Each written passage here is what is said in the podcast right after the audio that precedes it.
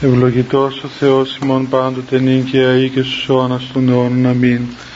Δόξα Σοι ο Θεός ημών, δόξα Σοι βασιλεύ ουράνιε παράκλητε, το πνεύμα της αληθείας ο πανταχού παρών και τα πάντα πληρών, ο θησαυρός των αγαθών και ζωής χορηγός ελθέ και σκήνωσον εν ημίν, και καθάρισον ημάς από πάσης και λίδος και σώσον αγαθέτας ψυχάς ημών. Αμήν.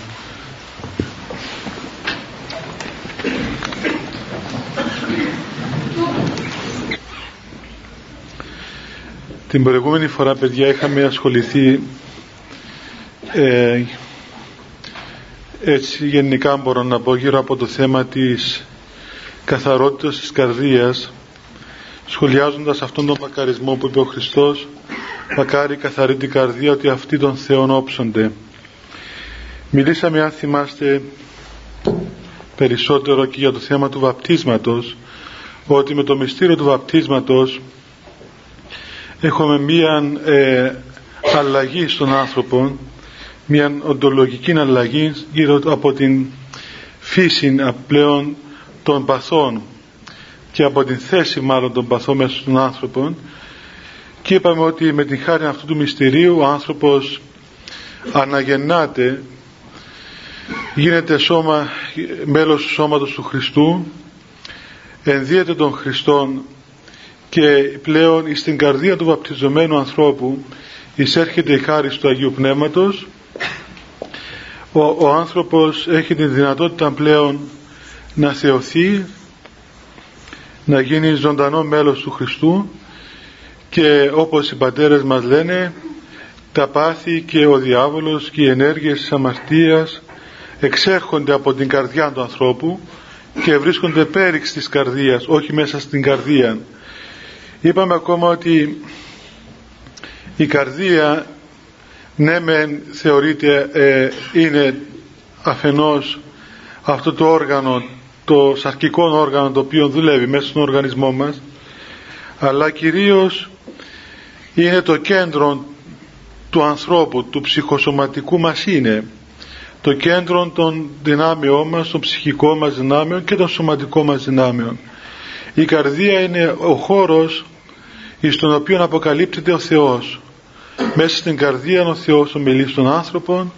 Η καρδία όπως μας λέει εδώ ο Χριστός είναι το οπτικό όργανο το, το οποίο βλέπει τον Θεό. Και εφόσον ο άνθρωπος ολόκληρος με όλες τις δυνάμεις ψυχείται και σώματι μετέχει σε αυτήν τη θεωρία του Θεού, σε αυτήν την όραση του Θεού άρα λοιπόν η καρδία είναι το, το μόνο κατάλληλο όργανο για να δει τον Θεό διότι όταν ο άνθρωπος βλέπει τον Θεό τον βλέπει ολόκληρος ο άνθρωπος τον Θεό δεν υπάρχει δηλαδή ούτε ένα χιλιοστό της υπάρξεως του ανθρώπου το οποίο δεν πληροφορείται περί της υπάρξεως του Θεού. Και στο σώμα του και στην ψυχή του και στο νου του και σε όλες τις δυνάμεις. Και έτσι λοιπόν μπορούμε να πούμε ότι αυτό το φαινόμενο των απορριών και των δυσκολιών και των αφισβητήσεων και των ερωτημάτων που έχουμε τα οποία είναι πολύ φυσικό. Φυσικό είναι να τα έχουμε είναι φυσικό φαινόμενο διότι είμαστε, έχουμε ένα τελή γνώση. Αυτά όλα πάβουν μόλις ο άνθρωπος δει τον Θεό και δόξα τω Θεώ ευτυχώς στην Εκκλησία μας έχουμε αυτήν την, την, τον πλούτο της παραδόσεως μας της παραδόσεως των Αγίων Πατέρων που ουσιαστικά αυτό είναι το οποίο έδωσε ο Χριστός στον κόσμο και κράτησε η Εκκλησία μας είναι ακριβώς αυτήν την απόδειξη της οράσεως του Θεού. Και η όραση του Θεού επιτυχάνεται εκεί όπου, όπου υπάρχει καθαρά καρδία. Σήμερα ήθελα έτσι ε, λίγο πιο με πιο πολύ λεπτομέρεια να πούμε μερικά πράγματα ε, για τις ασθένειες της καρδίας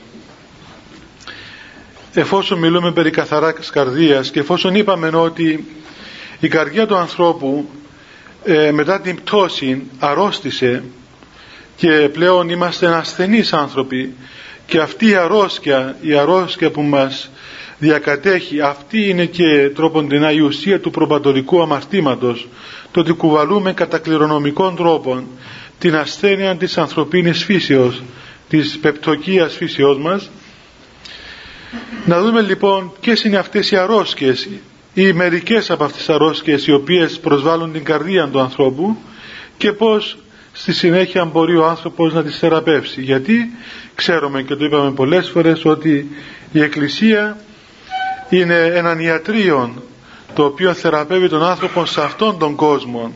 Δεν θεραπεύει τον άνθρωπο μετά θάνατον, θεραπεύει τον άνθρωπο σε αυτόν τον κόσμο και από αυτόν τον κόσμο, από αυτήν τη ζωή έχουμε τα συγκεκριμένα αποτελέσματα. Δηλαδή είναι ένα, ένα νοσοκομείο, ένα πνευματικό νοσοκομείο στο οποίο μπαίνει κανείς και βλέπει ότι σε αυτόν τον χώρο των νοσοκομιακών, των ιατρικών ε, θεραπεύονται αυτές οι συγκεκριμένες αρρώστιες και έχει η Εκκλησία αποδείξεις για το ότι θεραπεύει τις αρρώσκες αυτές και αποδείξεις είναι η Άγιη η εμπειρία των Αγίων. Λοιπόν, πρέπει να πούμε ότι κυρίως κατεξοχήν ο αγωγός ο οποίος μεταφέρει στην καρδία ε, τα μικρόβια αυτά τα οποία προσβάλλουν ας πούμε ε, την καρδιά του ανθρώπου είναι η φαντασία μας. Όταν λέμε φαντασία δεν εννοούμε αυτό που μερικοί το συγχύζουν ας πούμε αυτός ο άνθρωπος είναι φαντασμένος δηλαδή είναι εγωιστής ας πούμε ε, ή υπερήφανος. Αλλά φαντασία εννοούμε τον χώρο αυτό ή μάλλον αυτήν την πώς να την πούμε δύναμη, κατάσταση, ενέργεια τέλος πάντων του ψυχικού μας κόσμου ο οποίος παράγει εικόνες και έννοιες.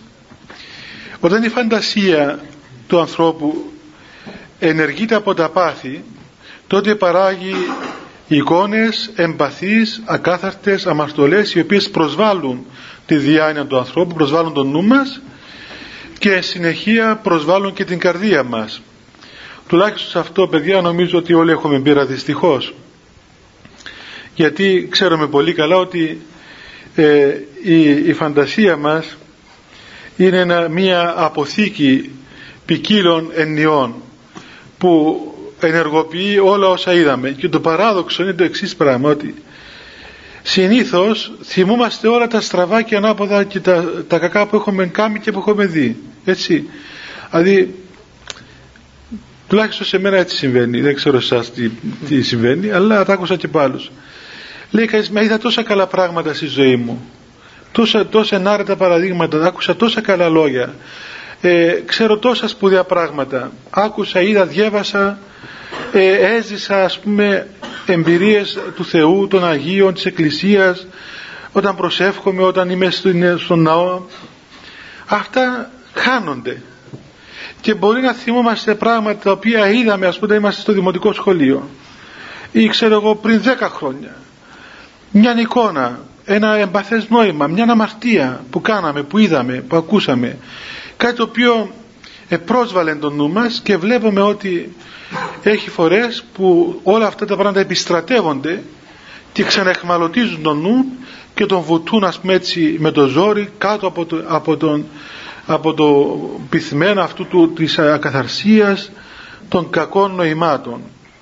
Είναι δυστυχώς η φαντασία μας μία αποθήκη γεμάτη άχρηστα πράγματα και οι πατέρες επειδή ήταν επιστήμονες της ψυχής του ανθρώπου ήξεραν πολύ καλά αυτό το πράγμα και έτσι εφρόντιζαν να καθαρίσουν την φαντασία ή ακόμα θέλετε να την, να την ανεκρώσουν τελείως να μην δουλεύει κατά τρόπον αρνητικό προς το θέλημα του Θεού. Θα πούμε αργότερα με ποιον τρόπο μπορεί να καθαρίσει. Πάντως ξέρουμε ότι η φαντασία με τις εικόνες και τα νοήματα είναι ο αγωγός στον οποίο διοχετεύεται μέσα μας αυτή η ενέργεια της αμαρτίας.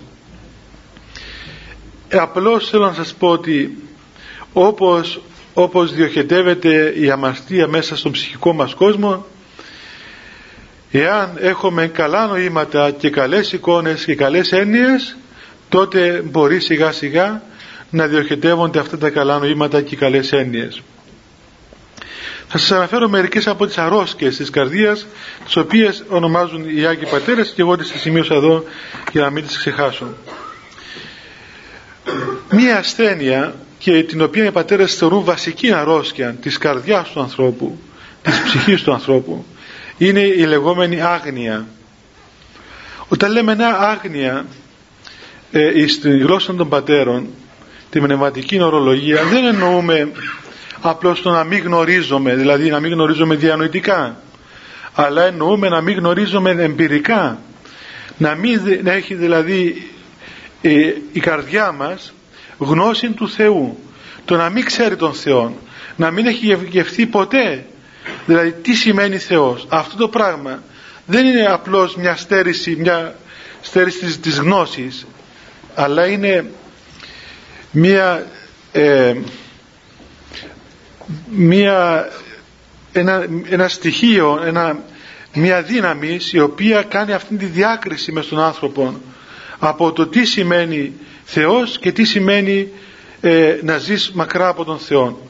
Όπως παραδείγματος χάρη κάποιος άνθρωπος ο οποίος ε, ε, μεγάλωσε ξέρω εγώ σε ένα χώρο που έχει ας πούμε ε, άσχημες μυρωδιές δεν έζησε ποτέ σε ένα βουνό να ξέρει τι σημαίνει ας πούμε να ζεις μέσα στην εξοχή.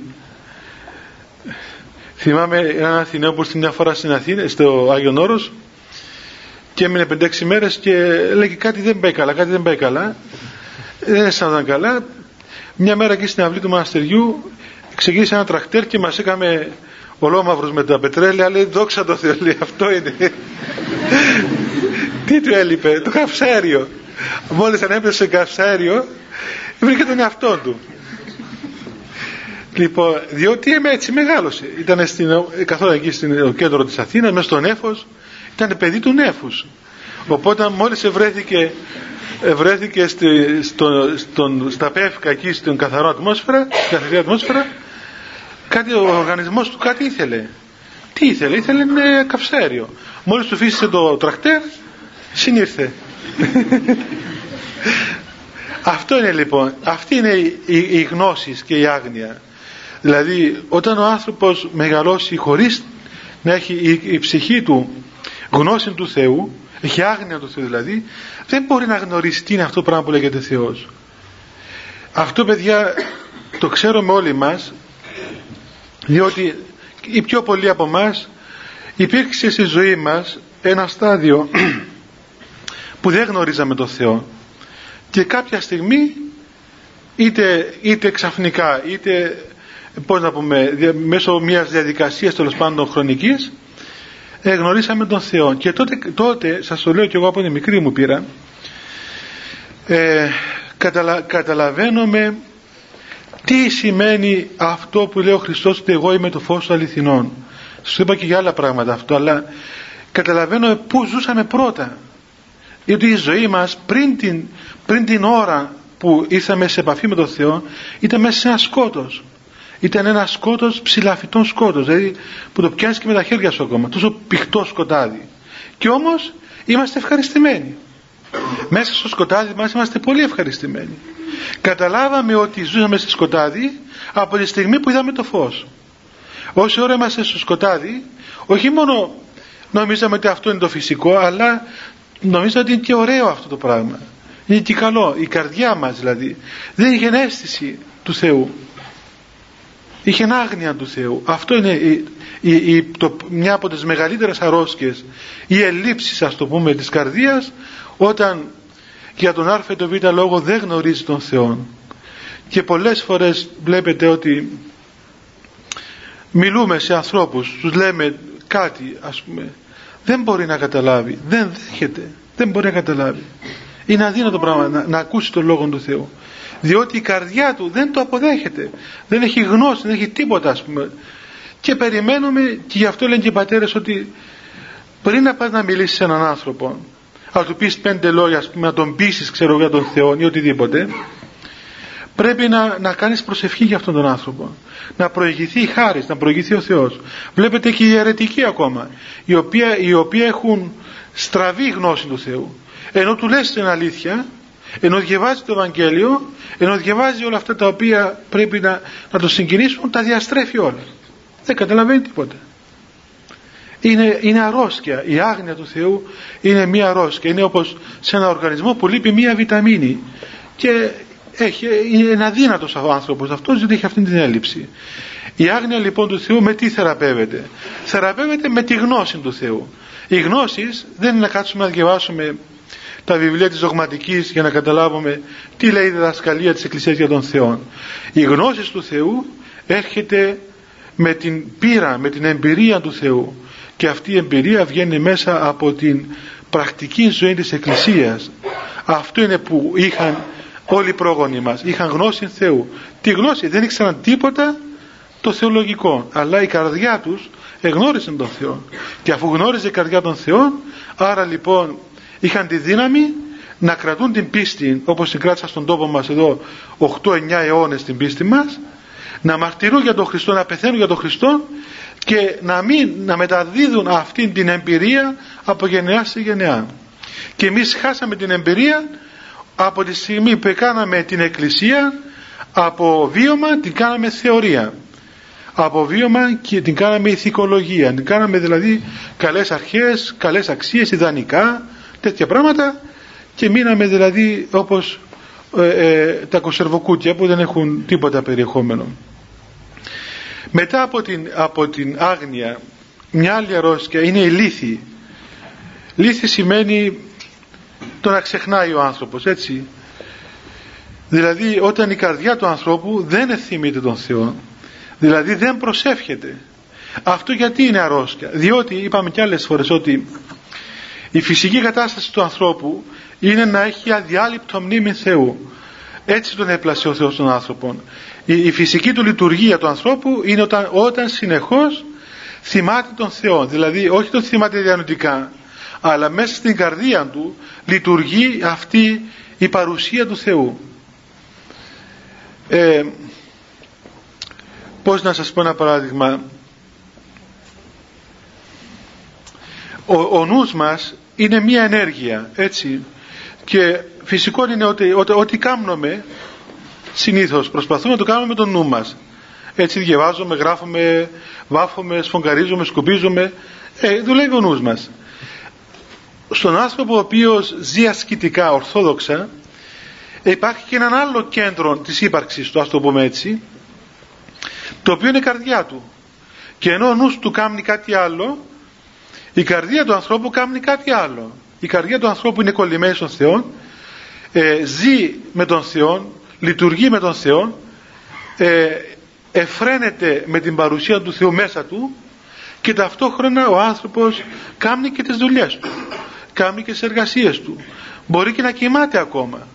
Και να κοιμάται και όμως η καρδία να λειτουργεί μέσα στη χάρη του Αγίου Πνεύματος. Αυτό πρακτικά επιτυχάνεται όταν ο άνθρωπος συνηθίσει κυρίως να, να λέει την ευχή αυτού την, την ευχούλα του Κύριε Ιησού Χριστέ ελέησόμε λέγοντας την ευχή αυτή είναι ένας πρακτικός τρόπος για να κινητοποιήσει το μηχανισμό της καρδιάς του λέγοντας την ευχή ο άνθρωπος κυρίως στην αρχή όταν ξεκινάει την πνευματική ζωή δεν πρέπει να κοιτάζει την ποιότητα της ευχής δηλαδή αν ο νους του είναι κολλημένος στην προσευχή ή όχι. Διότι δεν είναι δυνατόν δεν είναι δυνατόν στην αρχή της πνευματικής ζωής να προσευχόμαστε απερίσπαστα. Ό,τι και να κάνουμε ο νους μας θα ταξιδεύει. Θα ταξιδεύει οπωσδήποτε. Η ευχή έχει τη δύναμη όμως όταν λέγεται, όταν επαναλαμβάνεται σιγά σιγά να επιδρά μέσα στον ψυχικό μας κόσμο και να, να δρά έτσι ας πούμε όπως ένα μηχάνημα το οποίο ανεί το, ανεί το δρόμο και σπάει τις πέτρες, τα, τα βράχια, ανοίγει ξέρω εγώ τα χώματα και κάνει δρόμο, έτσι λειτουργεί η ευχή. Λειτουργεί μέσα στο είναι μας και προχωρά, προχωρά, προχωρά μέχρι που ανοίγει τον δρόμο και σιγά σιγά επισκέπτεται η χάρη την ψυχή μας. Όταν η χάρη του Θεού επισκεφθεί την ψυχή του ανθρώπου τότε αρχίζει να λειτουργεί μέσα η καρδία μας από μόνη της και να έχει αυτήν τη διαρκή σχέση με τον Θεό. Δηλαδή φεύγει η λύθη και έρχεται η αδιάλειπτος μνήμη του Θεού ή η νοερά προσευχή ή αέναος μνήμη Θεού όπως λέμε. Δηλαδή ο άνθρωπος επιστρέφει στην κατάσταση που είχε πριν γίνει πτώση όπως τον έπλασε ο Θεός. Μια άλλη αρρώστια είναι η σκληρότητα.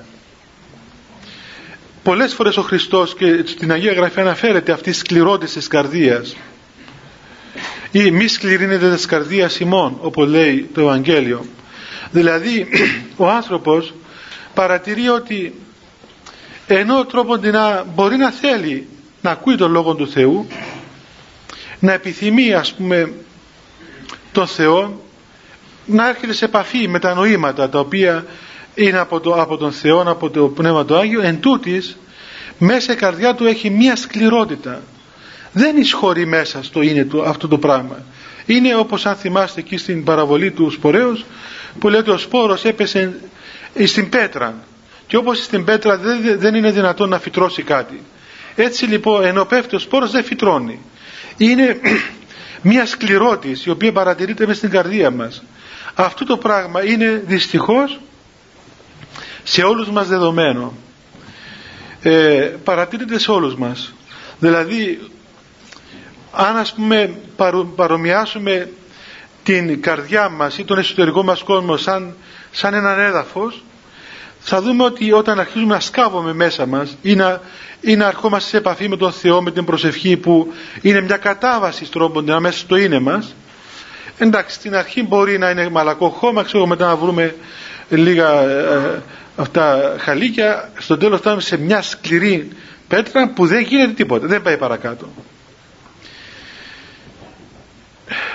Εδώ τι, τι γίνεται. Αυτή η σκληρότηση της καρδίας αυξάνει πρώτα απ' όλα αυξάνει με τρία πράγματα.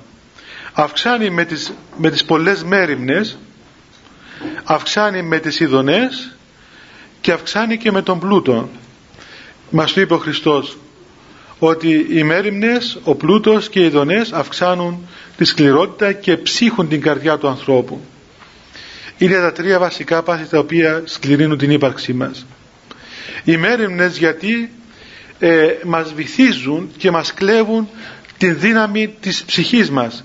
Αυτήν η ζωτικότητα που έχουμε μέσα μας να στραφούμε προς τον Θεό την κατακομματιάζουμε στην πολυμεριμνία και μες στην θόρυβο και τα πράγματα όλα τα οποία είναι γύρω μας και έχουμε όλοι πείρα παιδιά ότι φτάνει ας πούμε κάθε μέρα το βράδυ και είμαστε κατασκοτωμένοι, κουρασμένοι χωρίς δύναμη για τίποτα ας πούμε. Και αισθανόμαστε, το αισθανόμαστε όλοι πάει ακόμα μια μέρα, χάσαμε και αυτήν την μέρα. Δεν κάναμε τίποτα. Α, ας ξεκινήσουμε την άλλη μέρα. Μα και την άλλη μέρα το ίδιο, αφού μας έπιασε μανία. Ας πούμε. Ξέρετε, υπάρχει μια προφητεία του Μεγάλου Αντωνίου που λέει ότι θα έρθει ένας καιρός που όλοι οι άνθρωποι θα τρελαθούν. Οι άνθρωποι θα μένονται, θα τους πιάνει μια μανία και ύστερα άμα δουν κανένα που δεν είναι τρελός θα του πούν ότι εσύ είσαι τρελός. δεν θα τους μοιάζει. Και ακούς καμιά φορά κάτι πράγματα σήμερα ε, τα οποία είναι δηλαδή λες μα πως να μην τρελαθεί ο άνθρωπος αφού μόλις ξυπνήσουν πατούν το ράδιο έχετε δει; Μήπως το κάνετε κιόλας. Ή πριν ξυπνήσει ακόμα. Άκουσα, άκουσα ότι έχει και κάτι ραδιόφωνα που ξυπνούν από μάνα τους. Δηλαδή ε, κάτι ραδιόφωνα που έχω ε, ξυπνητήρι. Και τα βάζεις σε μια ώρα δεν έχω δει κανένα, αλλά άκουσα. Τα βάζεις σε μια ώρα και μόλις έρθει η ώρα αρχίσει να τραγουδά, να λέει... Φανταστείτε λοιπόν έναν άνθρωπο, ξέρετε, φανταστείτε έναν άνθρωπο, παιδιά, που μόλις ξυπνήσει πατάει το ράδιο. Έτσι. Μα αυτός ο άνθρωπος πώς θα λειτουργήσει φυσιολογικά. Έτσι. δηλαδή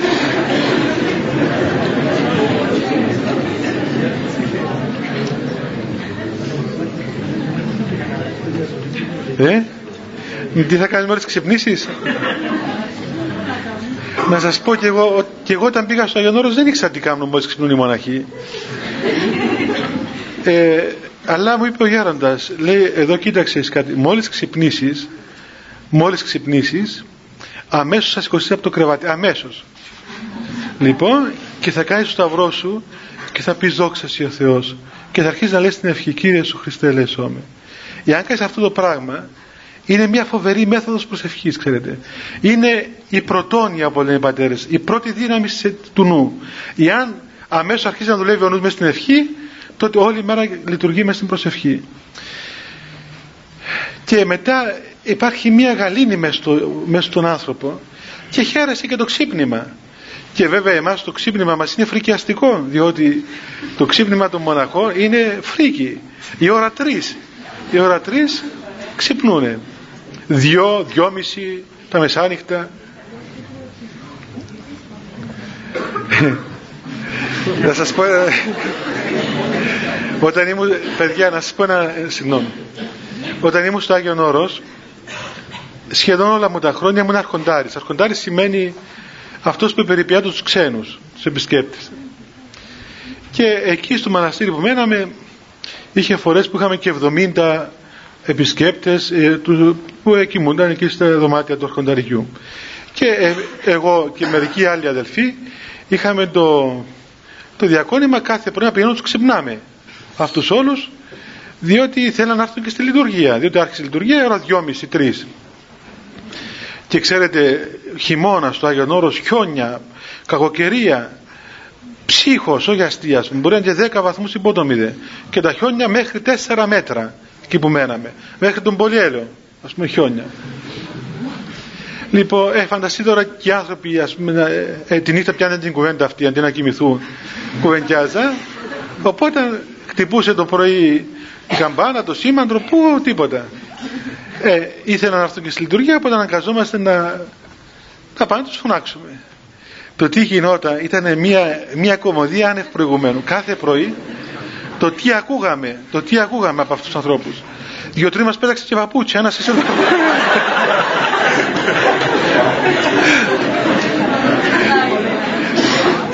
λοιπόν να σου πω ένα έκδοτο νομίζω να το ξανά αλλά σου ξαναπώ είχε ένα γεροντάκι ε, έτσι, όχι γεροντάκι, ήταν καμιά 57-58 χρονών.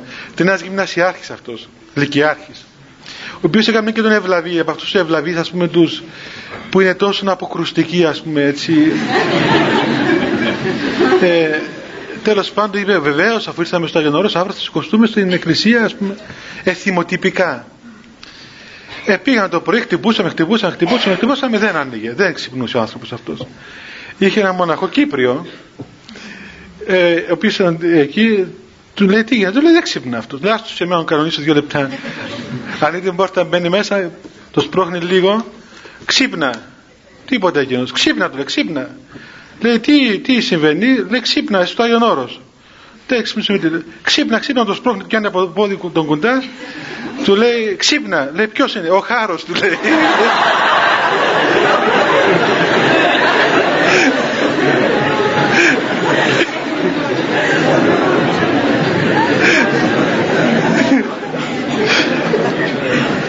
Λοιπόν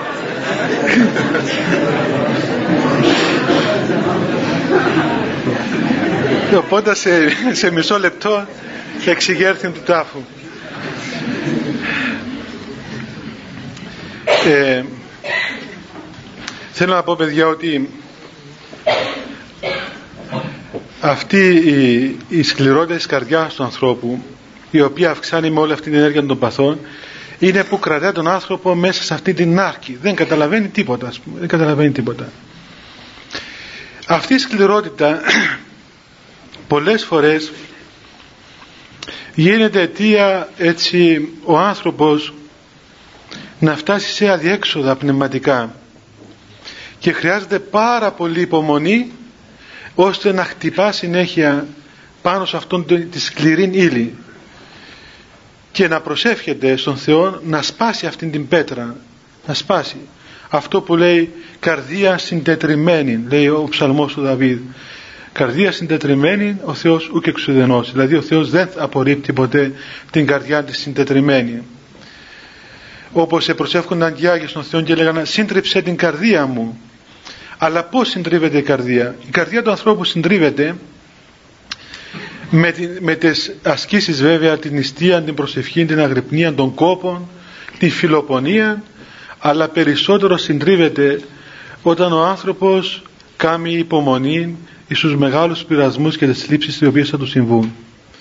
Και βέβαια εντάξει είσαστε μικρά παιδιά μπορεί να μην έχετε πολλές ε, θλίψεις αλλά έστω αν μάθετε από τώρα να δέχεστε τις θλίψεις σαν ευεργεσίες στη ζωή σας και τις αποτυχίες ακόμα και τις, ε, ε, πώς να πούμε, όλα τα λυπηρά που μας συμβαίνουν με μία υπομονή. Πρέπει να ξέρετε ότι αυτός, αυτή η, η θλίψης, γι' αυτό λέγεται και θλίψης, λέξη θλίψης σημαίνει από το θλίβο, από το λιώνο. Δηλαδή σαν να μπαίνει αυτή η πέτρα της καρδιάς του μέσα στο μήλο και αλέθεται και γίνεται μετά αλεύρι. Έτσι συμβαίνει δηλαδή με την καρδιά του ανθρώπου. Ο άνθρωπος πρέπει να περάσει αυτήν, αυτήν την θλίψη της καρδίας του. Μέσα από αυτήν τη θλίψη εξέρχεται ο άνθρωπος νικητής. Γι' αυτό λέει και στην Αποκάλυψη ότι για τους Αγίους ότι αυτοί ε, εμφανίζονται ας πούμε ενώπιον του Θεού φορεμένοι με τους λευκούς χιτώνες της αγιότητος, της, ε, της χάριτος και λέει η Γραφή στην Αποκάλυψη ότι το Πνεύμα του Άγιον λέει εκεί ότι αυτοί είναι αυτοί που πέρασαν μέσα από τις μεγάλες θλίψεις. Και γι' αυτό βλέπετε ότι και οι μεγάλοι Άγιοι παιδιά οι μεγάλοι Άγιοι της Εκκλησίας μας ήσαν άνθρωποι οι οποίοι πέρασαν από πολύ μεγάλες θλίψεις. Δεν ήταν καθόλου εύκολη η ζωή τους καθόλου ευχάριστη.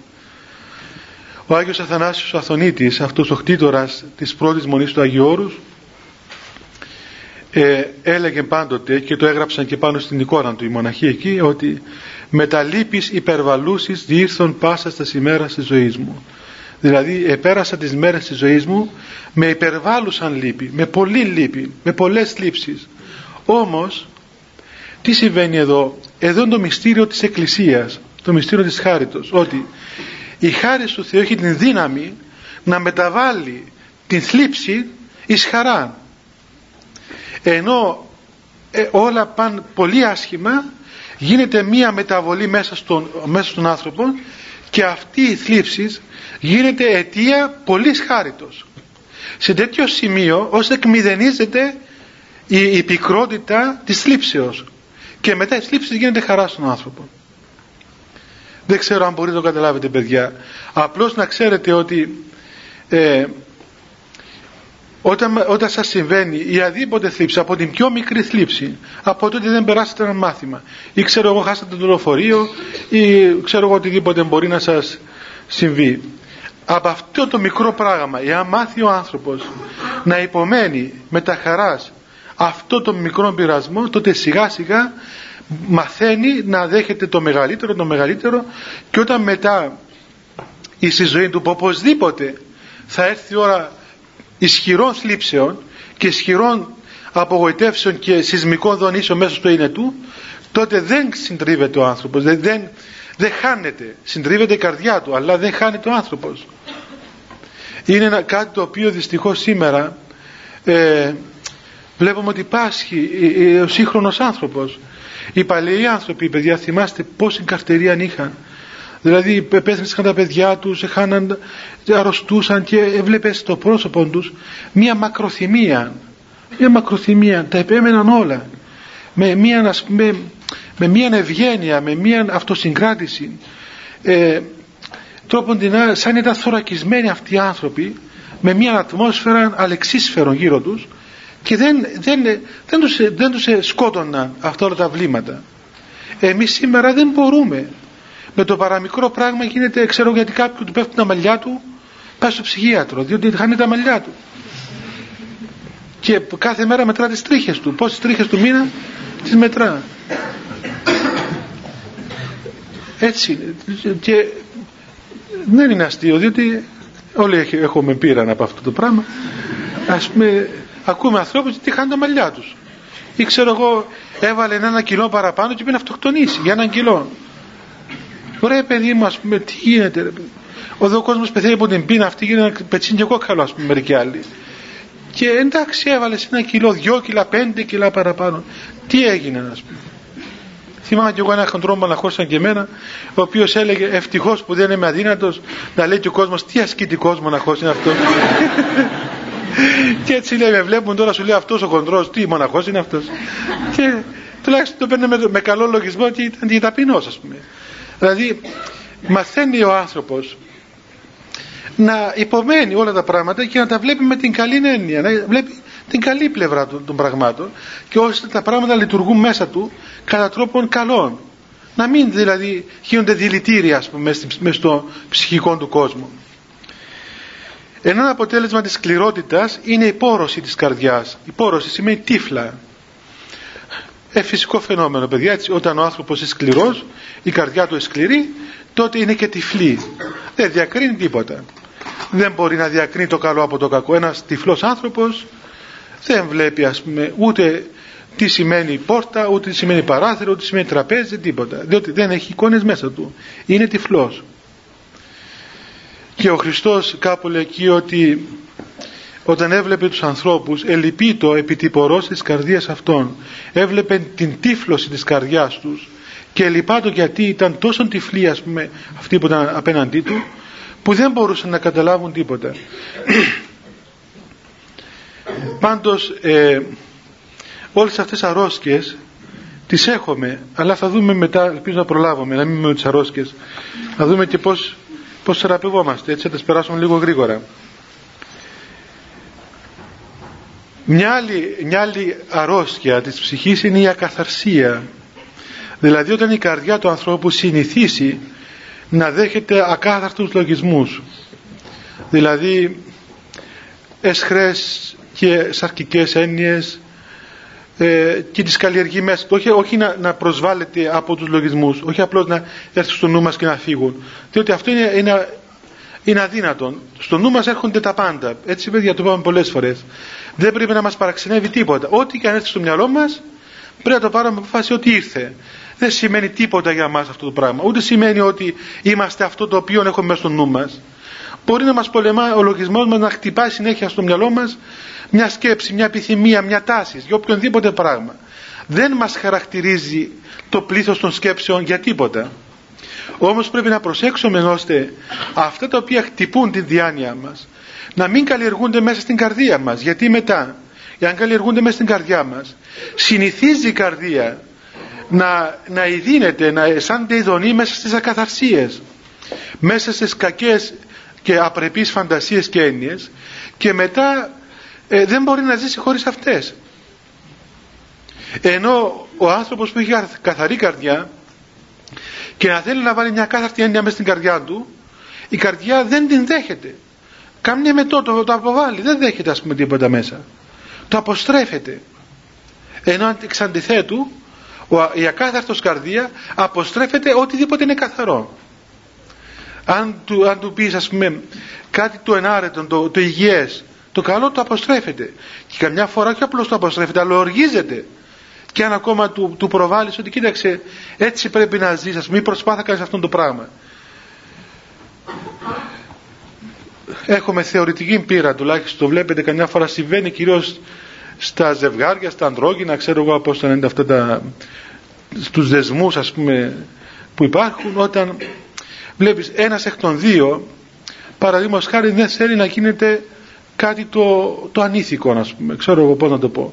Το, το αφύσικο, το κακό και πάει να το πει στον άλλο ξέρεις σε παρακαλώ πούμε, δεν μπορώ να κάνω αυτό το πράγμα και ο άλλος ο σύντροφος, ο σύζυγος ο, ο, πώς, να, πώς λέγεται αυτός που έχουν δεσμό ο, ο συνδέσμιος πώς λέγεται; Άμα διώκουν δεσμό. Ε; ναι. Τέλος πάντων. Ο άλλος δέσμιος του δεσμού λέει το εξής. Κοίταξε ή δέχεσαι να κάνω αυτό το πράγμα ή θα σε παρατήσω δεν έχει και, και οργίζεται καν. Δηλαδή σαν την αθυμών μια, μια αναγανάκτηση. Δεν δέχεται μέσα. Η καρδία του αντιστέκεται ας πούμε σε αυτό το πράγμα. Γιατί, γιατί εσυνήθισε, συνήθισε η καρδιά να, να κολυμπά μέσα σε αυτό τα, τα νερά, τα θολά νερά της φιλιδονίας, της αμαρτίας, της ακαθαρσίας. Έχει μεγάλη σημασία αυτό παιδιά γιατί εάν συνηθίσουμε την καρδιά μας να, να, να ε, γεύεται την καθαρότητα μετά η καρδιά από μόνη της λειτουργεί από μόνη της. Όπως παθαίνω εγώ στη Λευκοσία που δεν μπορώ να πιω νερό στη Λευκοσία. Έχει σήμερα έσκασα από δίψα και δεν μπορώ να πιω. Το νερό Λευκοσίας βρωμά. Δεν μπορώ να το πιω εγώ. Και, και οι Λευκοσιάδες το πίνουν και λένε και δόξα ο Θεός. Διότι ε, συνηθίσαμε με το νερό στο μοναστήρι που είναι νερό καθαρό ξέρω από το βουνό και πίνεις και είναι τόσο ωραίο τόσο, τόσο δροσερό νερό ας πούμε. Μοσχοβολά. Λευκοσίας βρώμα μυρίζει άσχημα. Δεν είναι καθόλου καλό. Αλλά κάποιος που το πίνει κάθε μέρα κάθε μέρα κάθε μέρα σου λέει σαν αυτό δεν έχει άλλο. Είναι το καλύτερο νερό. Έτσι είναι και η καρδιά του ανθρώπου. Μετά άλλη αρρώστια είναι η ασύνετος καρδία. Δηλαδή έρχεται σαν αποτέλεσμα και αυτό ότι η καρδιά αποκτά μια, μια ανοησία. Δεν έχει σύνεση. Δεν καταλαβαίνει. Ούτε καν το συμφέρον της. Έτσι. Είναι ασύνετος. Βλέπετε η δολολατρία ας το πούμε. Και η πλεονεξία ας το πούμε η φιλαργυρία. Ενώ ξέρει ας πούμε τα, πράγματα που μαζεύεις δεν σου χρειάζονται ρε παιδί μου. Έχεις και τρία εκατομμύρια φτάνει. Πότε τα φάεις; Φτάνει. Φάτα αυτά όλα κάμε τουλάχιστον φάτα μη τι άλλο. Τι τα μαζεύεις; Και είσαι και 100 χρόνων. Πότε θα προλάβεις; Κι όμως εκεί τα μαζεύει, τα μαζεύει, τα μαζεύει, τα μαζεύει. Δεν δίνει ούτε στα παιδιά του, τα βγώνει σε κανένα. Και τα μαζεύει. Και είπαμε και άλλη φορά τουλάχιστον οι παλιοί φιλάργυροι είχαν και λίγη, λίγη χαρά να σου οι παλιοί φιλάργυροι τα είχαν μέσα σεντούκι, τα βγάζαν κάθε νύχτα τα χαΐδευαν, τα μετρούσαν τα κάναν στίβες τώρα έγινε και αυτό άχαρο, άχαρο πράγμα έχει ξέρω εγώ μια κάρτα και έχει ένα αριθμό πάνω 5 εκατομμύρια λίρες Μα είναι αριθμός αυτός, αν τις μετρούσες κάθε νύχτα, τις έβαζες εκεί, ξέρω μια στήλη μέχρι το ταβάνι. Ε, είναι μια ειδονία, ας το πούμε. Τα πιάνεις, τα ξέρω εγώ. Τι, τι τα κάνουν αυτά. Τα... Είχε τα παλιά χρυσές λίρες, κάτι ήταν. Σήμερα που είναι και αριθμοί δε, τελείως άχαρο πράγμα η φιλαργυρία. Και ανόητο πράγμα. Έτσι, ασύνετος καρδία. Ή δεν καταλαβαίνει ο άνθρωπος ότι είναι πεπερασμένο νόν. Έτσι. Δεν το καταλαβαίνει εντάξει είσαστε νέοι έχετε το, το μήκος μπροστά σας είναι μέλλον αλλά άμα μεγαλώσει ο άνθρωπος και είναι 50-60 καταλαβαίνετε ότι πλέον το παρελθόν το πιο πολύ. Το, το μέλλον είναι ελάχιστο. Στα 60 είναι 10 χρόνια. Ε, τώρα στα 50 το πολύ είναι ας πούμε 20 τέλειωσα μα πού πάει ας πούμε. Εσείς δεν, δεν το έχετε ζήσει παιδιά αυτό και εγώ στην ηλικία σας. Δεν μπορούσα να το καταλάβω τι σημαίνει αυτό το πράγμα. Αλλά ξέρετε τι σημαίνει να φτάσεις σε μια ηλικία που το παρελθόν είναι το πιο μεγάλο μέρος της ζωής σου; Είναι τραγικό. Εγώ θυμάμαι ρωτούσα τη γιαγιά μου είχα μια γιαγιά Αναγία και ρωτούσα γιαγιά πόσο χρόνο είσαι; 72 μου έλεγε ε, να πεθάνεις τώρα; Έλεγε ε, να πεθάνω για να μείνω με αιώνια στη γη δεν φοβάσαι για να πεθάνεις; Ε, αυτή είναι Αγία γυναίκα, δεν είναι φοβάτο. Αλλά εμένα με τρόμαζε αυτό το πράγμα. Λέω Παναγία μου, όταν εγώ γίνω 72 χρονών και θα καταλάβω ότι σε 2-3 χρόνια δεν θα υπάρχω, θα πεθάνω. Δεν μπορούσα να. να η, η, η ύπαρξή μα, πούμε, δεν το δεχόταν το πράγμα. Ε, στην ανική ηλικία, βέβαια, πού να σκεφτείς τώρα να πεθάνεις. Έχεις μπροστά σου ξέρω εγώ σπουδές, πράγματα, μάστερς, δοκτοράτα, ε, σπίτια, αυτοκίνητα, χρέη, αλλά το πέρας των ημερών του. Είσαι πεπερασμένος. Κάθε ώρα που χτυπάει το ρολόι κάνεις ένα βήμα μπροστά. Τέλειωσε. Ό,τι θέλεις κάμε. Είσαι σε ένα, σε ένα, σε ένα βαγόνι, σε ένα τρένο που περπατά, περπατά, περπατά. Κάποια στιγμή θα σου φωνάξουν τέλειωσε. Στάσεις. Κατεβαίνετε. λοιπόν. Θα μείνουμε στις αρρώσκες μου φαίνεται. Είναι μια η Λοιπόν, άλλη αρρώσκια είναι η έλλειψη της ευθύτητας. Και μάλιστα η Γραφή αναφέρει ότι ε, ότι ο Θεός αποστρέφεται τον άνθρωπο ο οποίος δεν έχει ευθεία καρδία απέναντί του. Δηλαδή όταν ο άνθρωπος παιδιά είναι μέσα αυτήν τον κικαιώνα των παθών τότε η καρδιά του δεν είναι ευθεία απέναντι στον Θεό.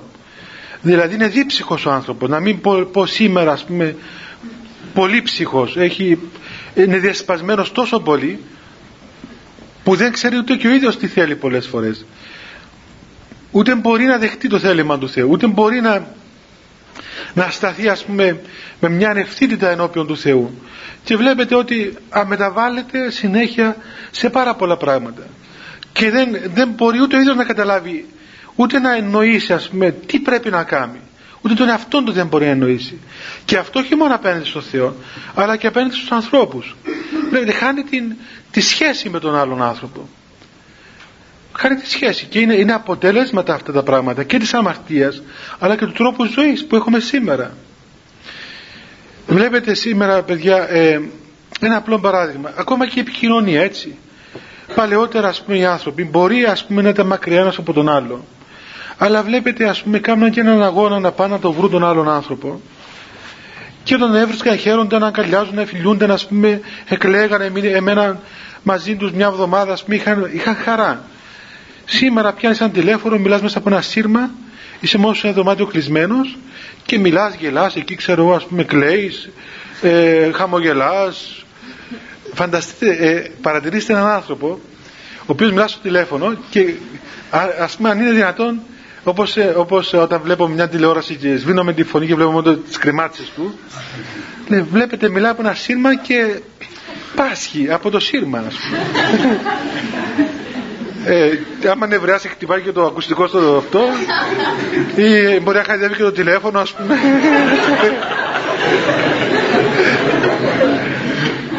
Και ακόμα τώρα αυτό ήταν της περασμένης δεκαετίας ε, αρρώστια. Της σύγχρονης είναι το κομπιούτερ. Βλέπεις, λέει μα ξέρετε παιδιά ξέρετε τι τραγικό πράγμα είναι.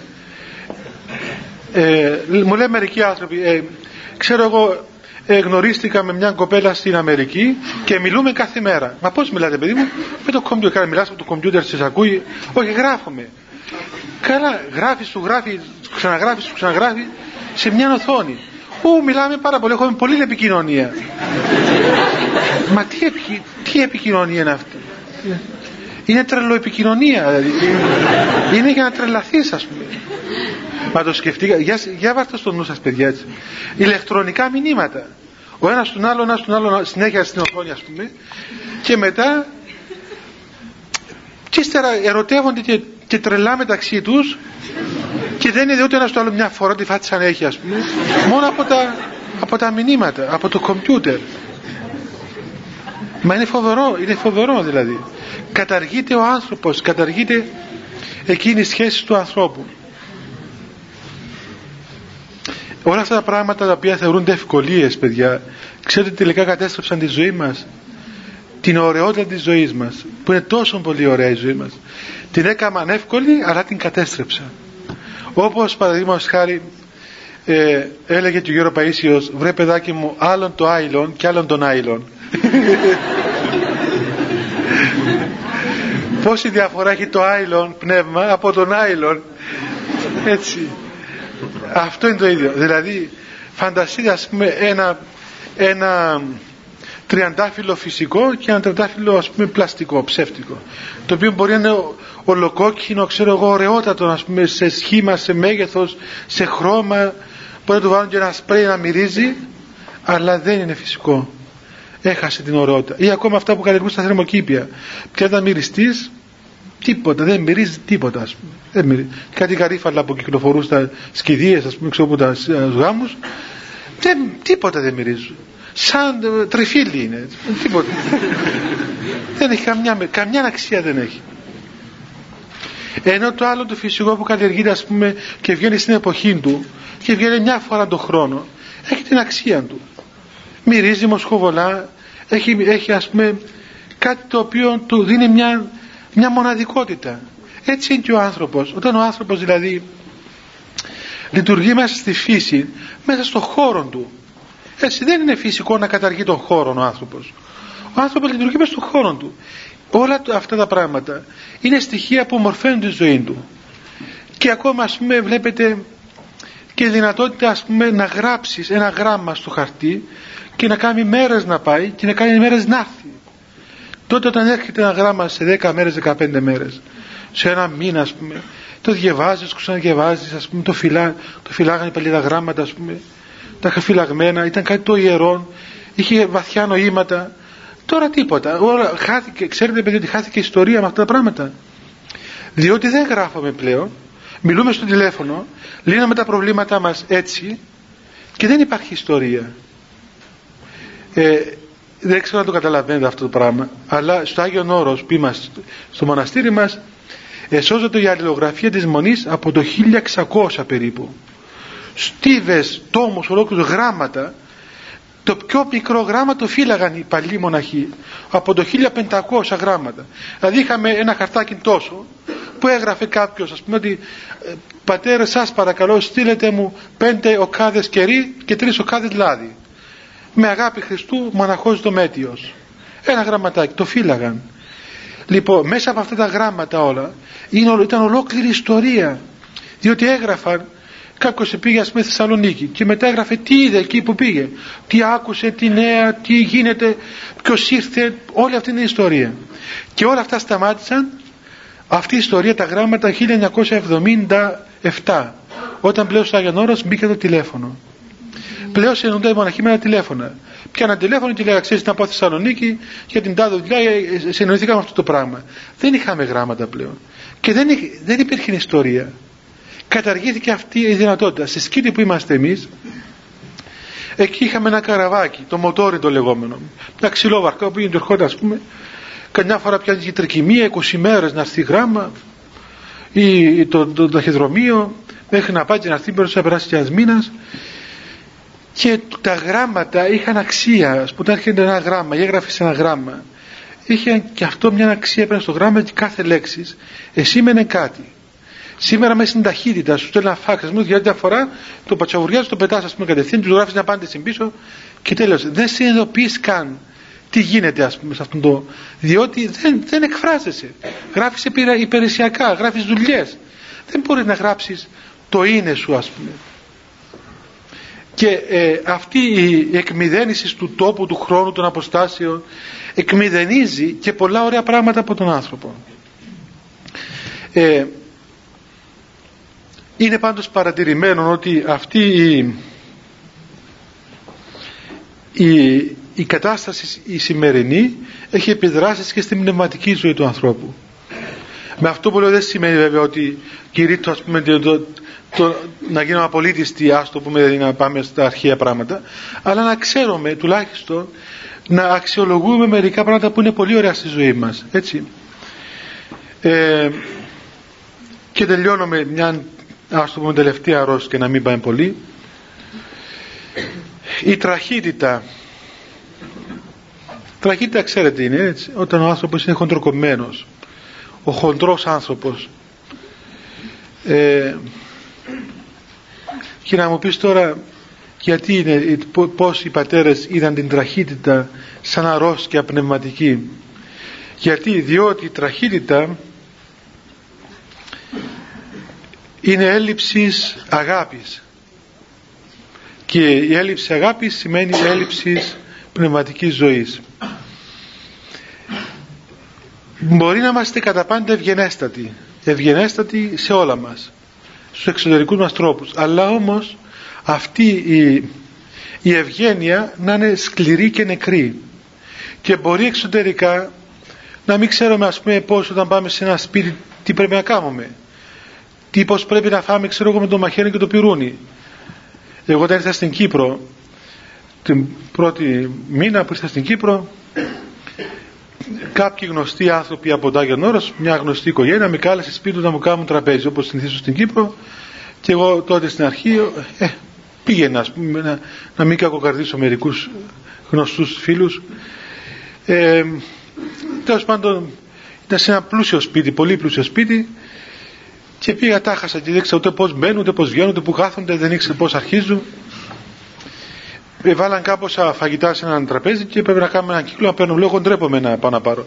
Πάρτε μου σε ένα πιάτο και πέστε μου αυτό το φαΐ σου να το φάμε και να κρατώ ένα πιάτο να γυρίζω το σαλόνι και να βάζω, ας πούμε. Δε, αυτό το πράγμα δεν, δεν μπορώ να το κάνω. Ήταν δύνατο, πήγα να το πιάσω και έγινα καταγόκκινος με την τροπή μου.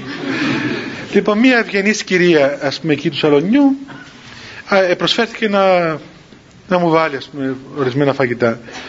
Και έβαλε και ψάρια. Και ψάρια. Επειδή ήξερα ότι εγώ δεν έτρωγα κρέας, κάναν κάτι ψάρια και οι άνθρωποι. Αυτή διέκρινε ότι εγώ δεν ήξερα να φάω το ψάρι με το πυρούνι και το μαχαίρι, ας πούμε. Προσπαθούσα να βρω με ποιο χέρι το πιάνω το ένα και το άλλο. Ε, αλλά στα συνέχεια χέρια από το ένα χέρι στο άλλο δεν μπορούσα να βρω τι, πώς γίνεται. Οπότε με διακριτικότητα μου λέει να σας δείξω πάτερ πως τρώνε το, το ψάρι. Λέω, κοίταξε μια ζωή στο Άγιον Όρος, εμείς ψαρεύαμε κιόλας, όχι μόνο τρώγαμε ψάρια, αλλά είμαστε ψαράδες, αλλά τρώμε με τα χέρια μας. Ή το πολύ πολύ με το πυρούνι μας, το ψωμί μας. Τώρα πού να βρω τώρα άκρα; Λέει, μισό λεπτό σου δείξω. Ε, και είχε και έτσι σάλτσα αυτό το ψάρι μέσα. αλλά φαίνεται ότι αυτή η καημένη δεν ήξερε καλά, διότι μόλις πήγε να το κόψει, πετάχτηκε το μισό πάνω της.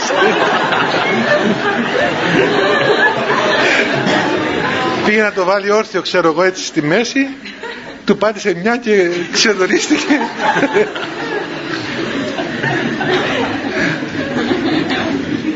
και ύστερα μου λέει φάτο πως έρεις πάτερ και είναι τίποτε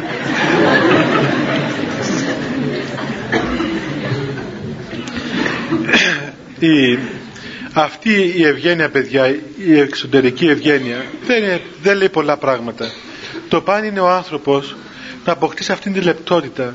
Ξέρετε ε, είναι, το έχω δει και εγώ στη ζωή μου. Πιστεύω ότι και εσείς θα έχετε δει. Αν έχετε γνωρίσει Αγίους ανθρώπους θα δείτε πόσο ευγενείς άνθρωποι είναι. Είναι φοβερά ευγενείς άνθρωποι. Χωρίς τίποτα το επιτιδευμένο. Δεν ξέρουν τίποτα. Ζουν χρόνια στην έρημο. Χρόνια στην έρημο. Ερημίτες, άνθρωποι που δεν βγήκαν ποτέ στον κόσμο. Εγώ γνώρισα ερημίτη στο Άγιον Όρος ο οποίος είχε 60 χρόνια βγει στον κόσμο. Είχε 40 χρόνια δει μωρό Φανταστείτε, είχε ένα ερημίτη γνωστό μου φίλο μου εκεί, Ιαν Χέροντα, ο οποίος 40 χρόνια δεν είδε μικρό παιδάκι. Και μια φορά πήγε ένας άνθρωπος εκεί και πήρε και το γιο του, το οποίος ήταν 5 χρονών και το έβλεπε μία ώρα. Τι λέει, κύριε Λέσο, μικρό παιδί, μωρό. Πρώτη φορά βλέπω μωρό. Μετά από 40 χρόνια. Έβλεπε τα πόδια του, τα χέρια του, κεφάλι του. Τι μικρά πόδια, τι μικρά χέρια, τι μικρό μωρό. Έτσι. Μα φανταστείτε έναν άνθρωπο να έχει δηλαδή 40 χρόνια μωρό. Έτσι. Λέει το μόνο μωρό που βλέπουμε το Χριστό πάνω στην εικόνα που κρατάει Παναγία. Ας πούμε. Λοιπόν αυτοί οι άνθρωποι που έπρεπε φυσικά, φυσιολογικά να είναι άγριοι άνθρωποι. Ας πούμε, να είναι, να είναι χοντροκομμένοι και άγριοι. Εν τούτης, υπήρχε μια τέτοια λεπτότητα μέσα στην, μέσα στην ε, συμπεριφορά τους και μια τέτοια, ένας πλούτος αγάπης απεριόριστος μέχρι παρεξηγήσεως ακόμα. Δηλαδή έβλεπε κανείς να εκδηλώνουν την αγάπη τους αυτοί οι άνθρωποι. Με τέτοιο τρόπο που αν τους έβλεπε κάποιος από τους σημερινούς ανθρώπους σίγουρα τους παρεξηγούσε. Θα έλεγε ότι αυτοί οι άνθρωποι είναι, είναι, δεν είναι στα καλά τους. Δεν μπορώ να σας πω παιδιά το πως δηλαδή τι ελευθερία είχαν στο να εκδηλώσουν την αγάπη τους. Αλλά αυτή η αγάπη απέπνε αγιότητα.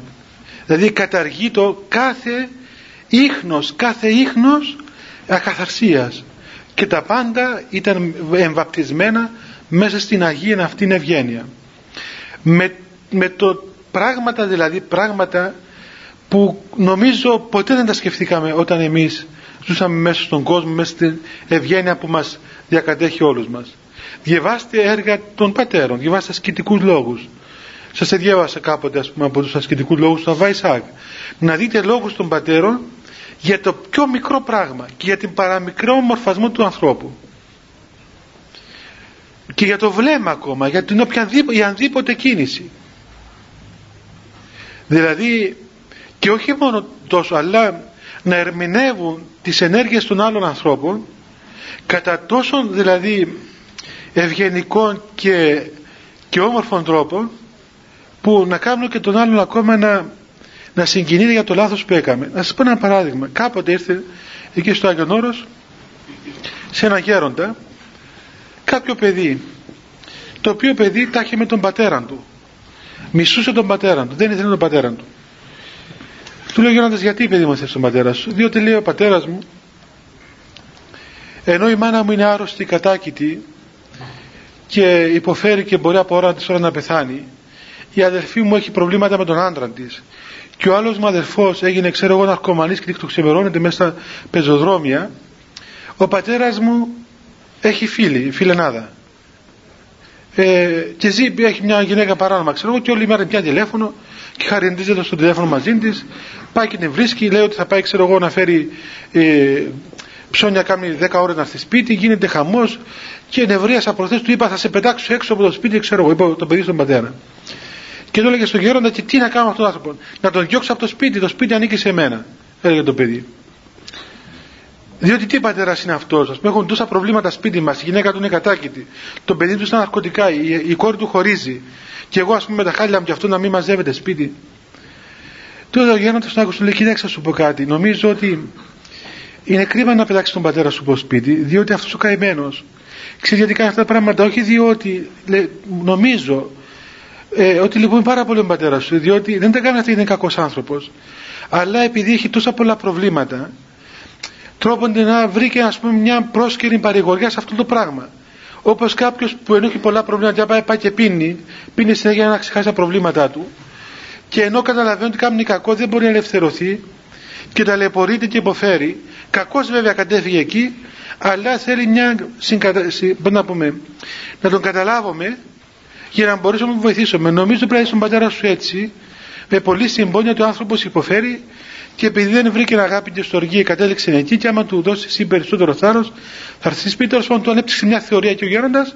Στο τέλος το παιδί που ήταν ευριασμένος και μισούσε τον πατέρα του, στο τέλος εμέφερε τον εαυτόν του πώς δεν κατάφερε τόσο καιρό να δει με πόνο τον πατέρα του.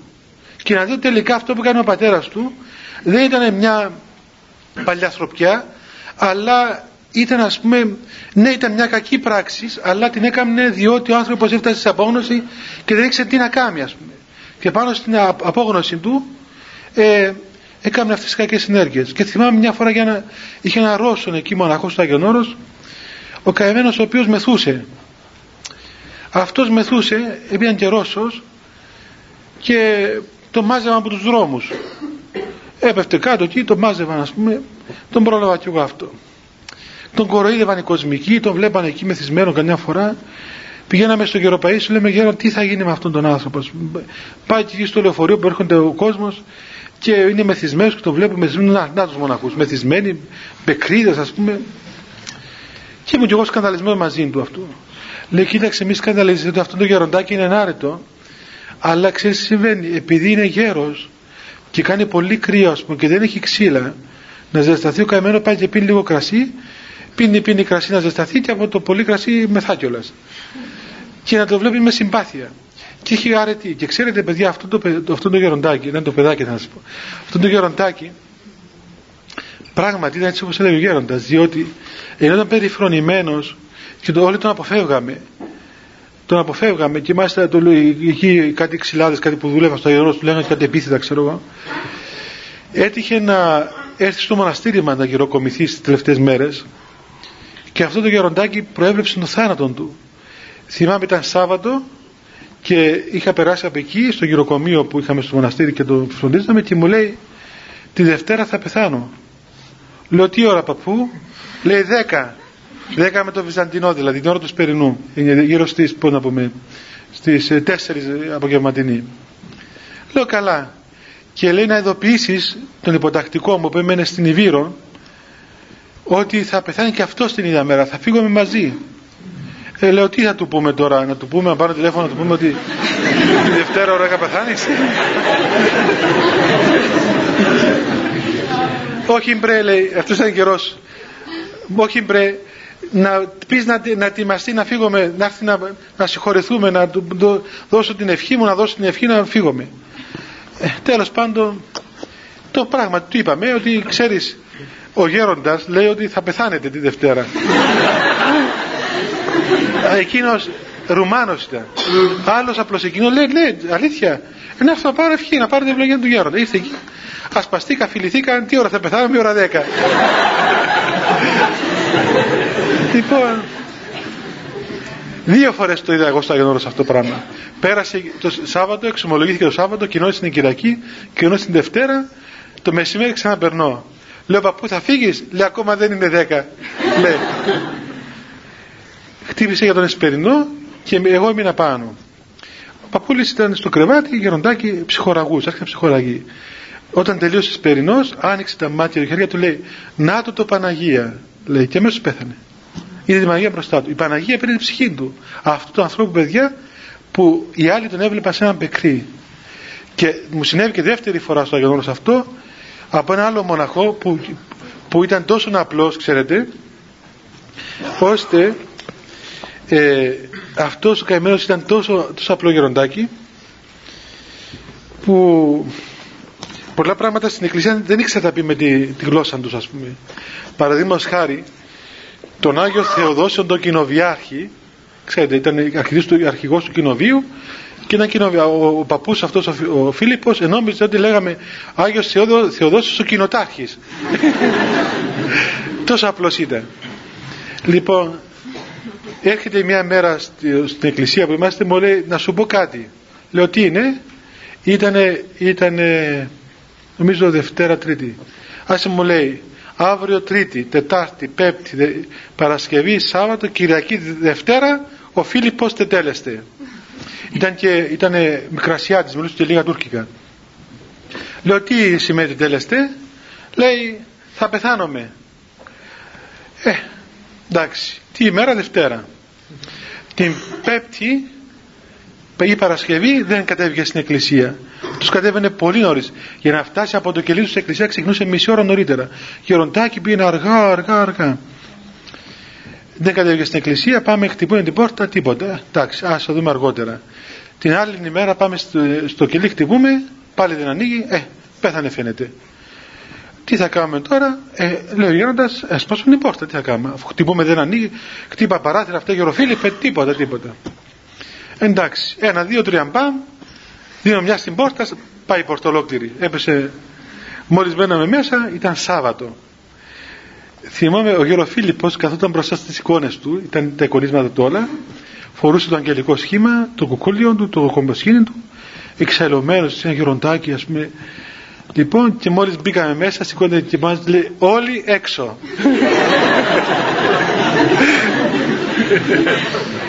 Λέω τι, γιατί δεν ανοίγεις την πόρτα; Λέει τι να ανοίξω την πόρτα, τη Δευτέρα θα φύγουμε. Σήμερα είναι Σάββατο. Όλοι έξω, να σε βγάλω έξω αμέσως. Και ξανά κλείσε και κάτι χαρτόνια την πόρτα. Δευτέρα όπως είπε πράγματι κοιμήθη, έφυγε. Δηλαδή ε, βλέπετε ότι αυτοί οι άνθρωποι παιδιά οι, οι άνθρωποι οι οποίοι δεν είχαν στον κόσμο μια εμφάνεια ας πούμε. Και ο κόσμος τα έβλεπε με τον δικό του τρόπο. Εν τούτης είχαν μια άλλη σχέση. Τέτοια σχέση που ακόμα καταργούσαν και το γεγονός του θανάτου τους. Έτσι. Και αυτό το είπα για να σας δείξω ότι μέσα στην Εκκλησία αυτή όλη η ενέργεια του Αγίου Πνεύματος χαριτώνει τον άνθρωπο ολόκληρον από πάνω μέχρι κάτω. Και γίνεται ο άνθρωπος τέλειος. Γίνεται ευγενής με τη σωστή έννοια. Αποκτά σωστές σχέσεις. Αποκτά σωστές διαστάσεις.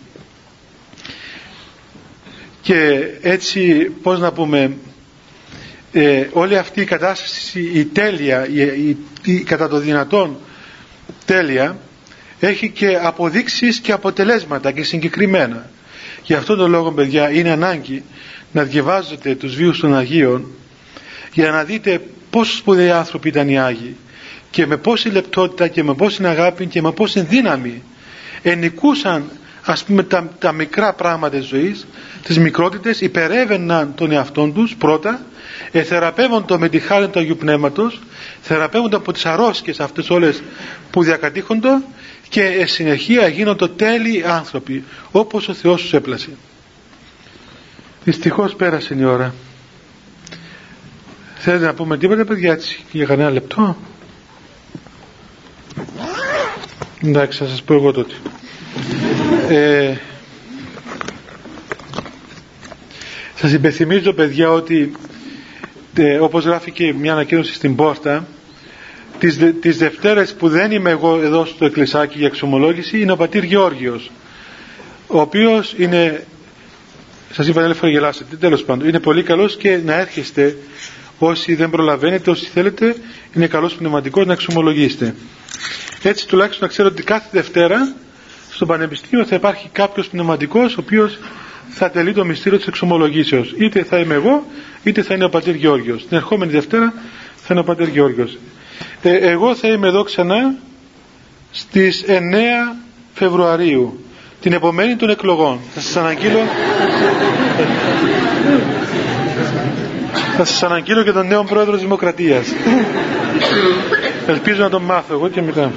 Ε, δεν είναι 8, που θα είμαστε; 9. 8 η ώρα θα είναι πάλι η ομιλία εδώ.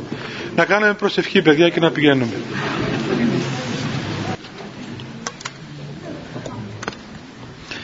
Χριστέ το φως του αληθινών, το φωτίζον και αγιάζον, πάντα άνθρωπον ερχόμενο εις τον κόσμο, σημειωθεί το εφημάς το φως του προσώπου σου, είναι ένα αυτό ψώμεθα φως το απρόσιτον, και κατεύθυνον τα διαβήματα ημών προς εργασία των εντολών σου, πρεσβείες της Παναχράντου σου Μητρός και πάντως των Αγίων Αμήν, διευχών των Αγίων Πατέρων ημών, Κύριε Ιησού Χριστέ ο Θεός, ελέησον ημάς. Αμήν. Καλό βράδυ παιδιά, πάτε στο καλό.